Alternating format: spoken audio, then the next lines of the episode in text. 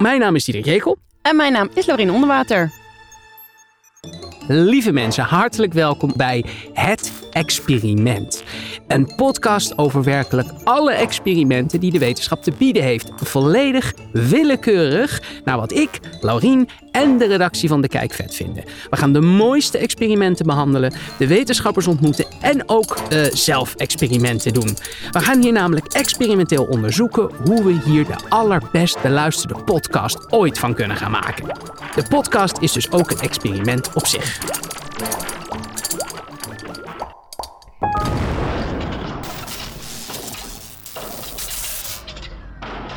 Waar gaan we het nu over hebben dan, Diederik? Ik zou zeggen, laten we het vandaag hebben over de wetenschappers die het ultiemste gedaan hebben voor hun onderzoek. Namelijk op zichzelf experimenteren. En uh, soms kan het zoiets simpels zijn als, als wat we allemaal zelf kunnen bedenken. Bijvoorbeeld, heel veel mensen denken dat het kraken van je knokkels Oh nee, nee, nee, nee. Oh, ik kan hier zo slecht tegen als mensen dit doen. top, top. Dat dat slecht zou zijn voor je knokkels. Dat heb jij vast ook wel gehoord. Misschien denk je dat wel. Ik hoop het. Mensen moeten er echt mee kappen. ja, precies. Ik hoop het ook. Um, maar goed, wat zou je nou kunnen doen om daarachter te kunnen komen? Nou, er is een, een man geweest, Donald Unger. En uh, zijn moeder zei ook al de hele tijd: Donald, uh, don't crack your knuckles. Of hoe ze dat ook gezegd uh, zou hebben. Um, en hij dacht: Weet je wat, ik kraak gewoon mijn linkerhand. maar maar mijn rechterhand niet. En ik kijk of er op een gegeven moment verschil ontstaat tussen beide uh, knokkels. Nou, ho hoe lang hou je dat dan vol? Zou je zeggen, weet je, een paar maanden, een paar weken, uh, hoe lang? Maximaal. Maximaal, ja, toch? Dan ben je ja, net wel zat. Nou, uh, onze Donny heeft het 60 jaar lang volgehouden. En hij ontdekte dat de artritis in beide handen uh, gewoon hetzelfde was. Dus na 60 jaar kwam je erachter dat het eigenlijk in ieder geval in hem totaal geen verschil heeft gemaakt. En dat het kraken van je knokkels dus niet zo erg is. En maar, toen... maar mag ik even interromperen? Het is ja. dus ook niet goed voor je. Dus op zich kun je het dan laten.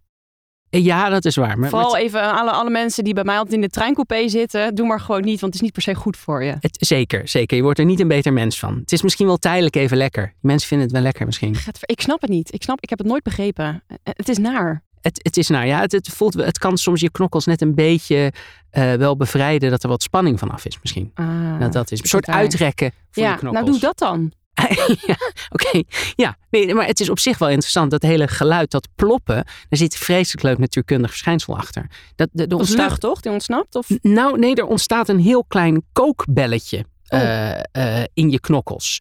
Uh, dus dus um, wat je eigenlijk doet, is je trekt heel eventjes wat uit elkaar, waardoor de vloeistof ertussen heel kort eventjes gaat koken en in een gas verandert. En dat kookbelletje wat weer in elkaar plopt, dat hoor je als het knakje.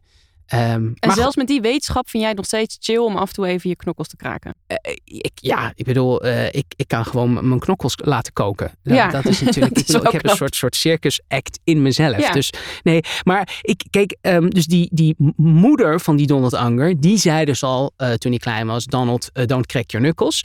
Um, en toen hij dus in 2004 de Ig Nobelprijs, een soort, soort grappige mm -hmm. Nobelprijs, een Nobelprijs met een knipoog, voor die ontdekking kreeg, zei hij in zijn acceptatiespeech in het, nou, hij zei het in het Engels, maar hij zei: uh, uh, Mama, ik weet dat je me kan horen. Het was natuurlijk al hartstikke dood. Uh, mam, je had geen gelijk. dus die knokkels, dat is geen probleem. en nu je toch naar me luistert, kan ik dan nu ook stoppen met het eten van broccoli. Ah. Ja, zo zie je maar weer. Je moeder blijft je moeder, ook als je 83 jaar oud bent.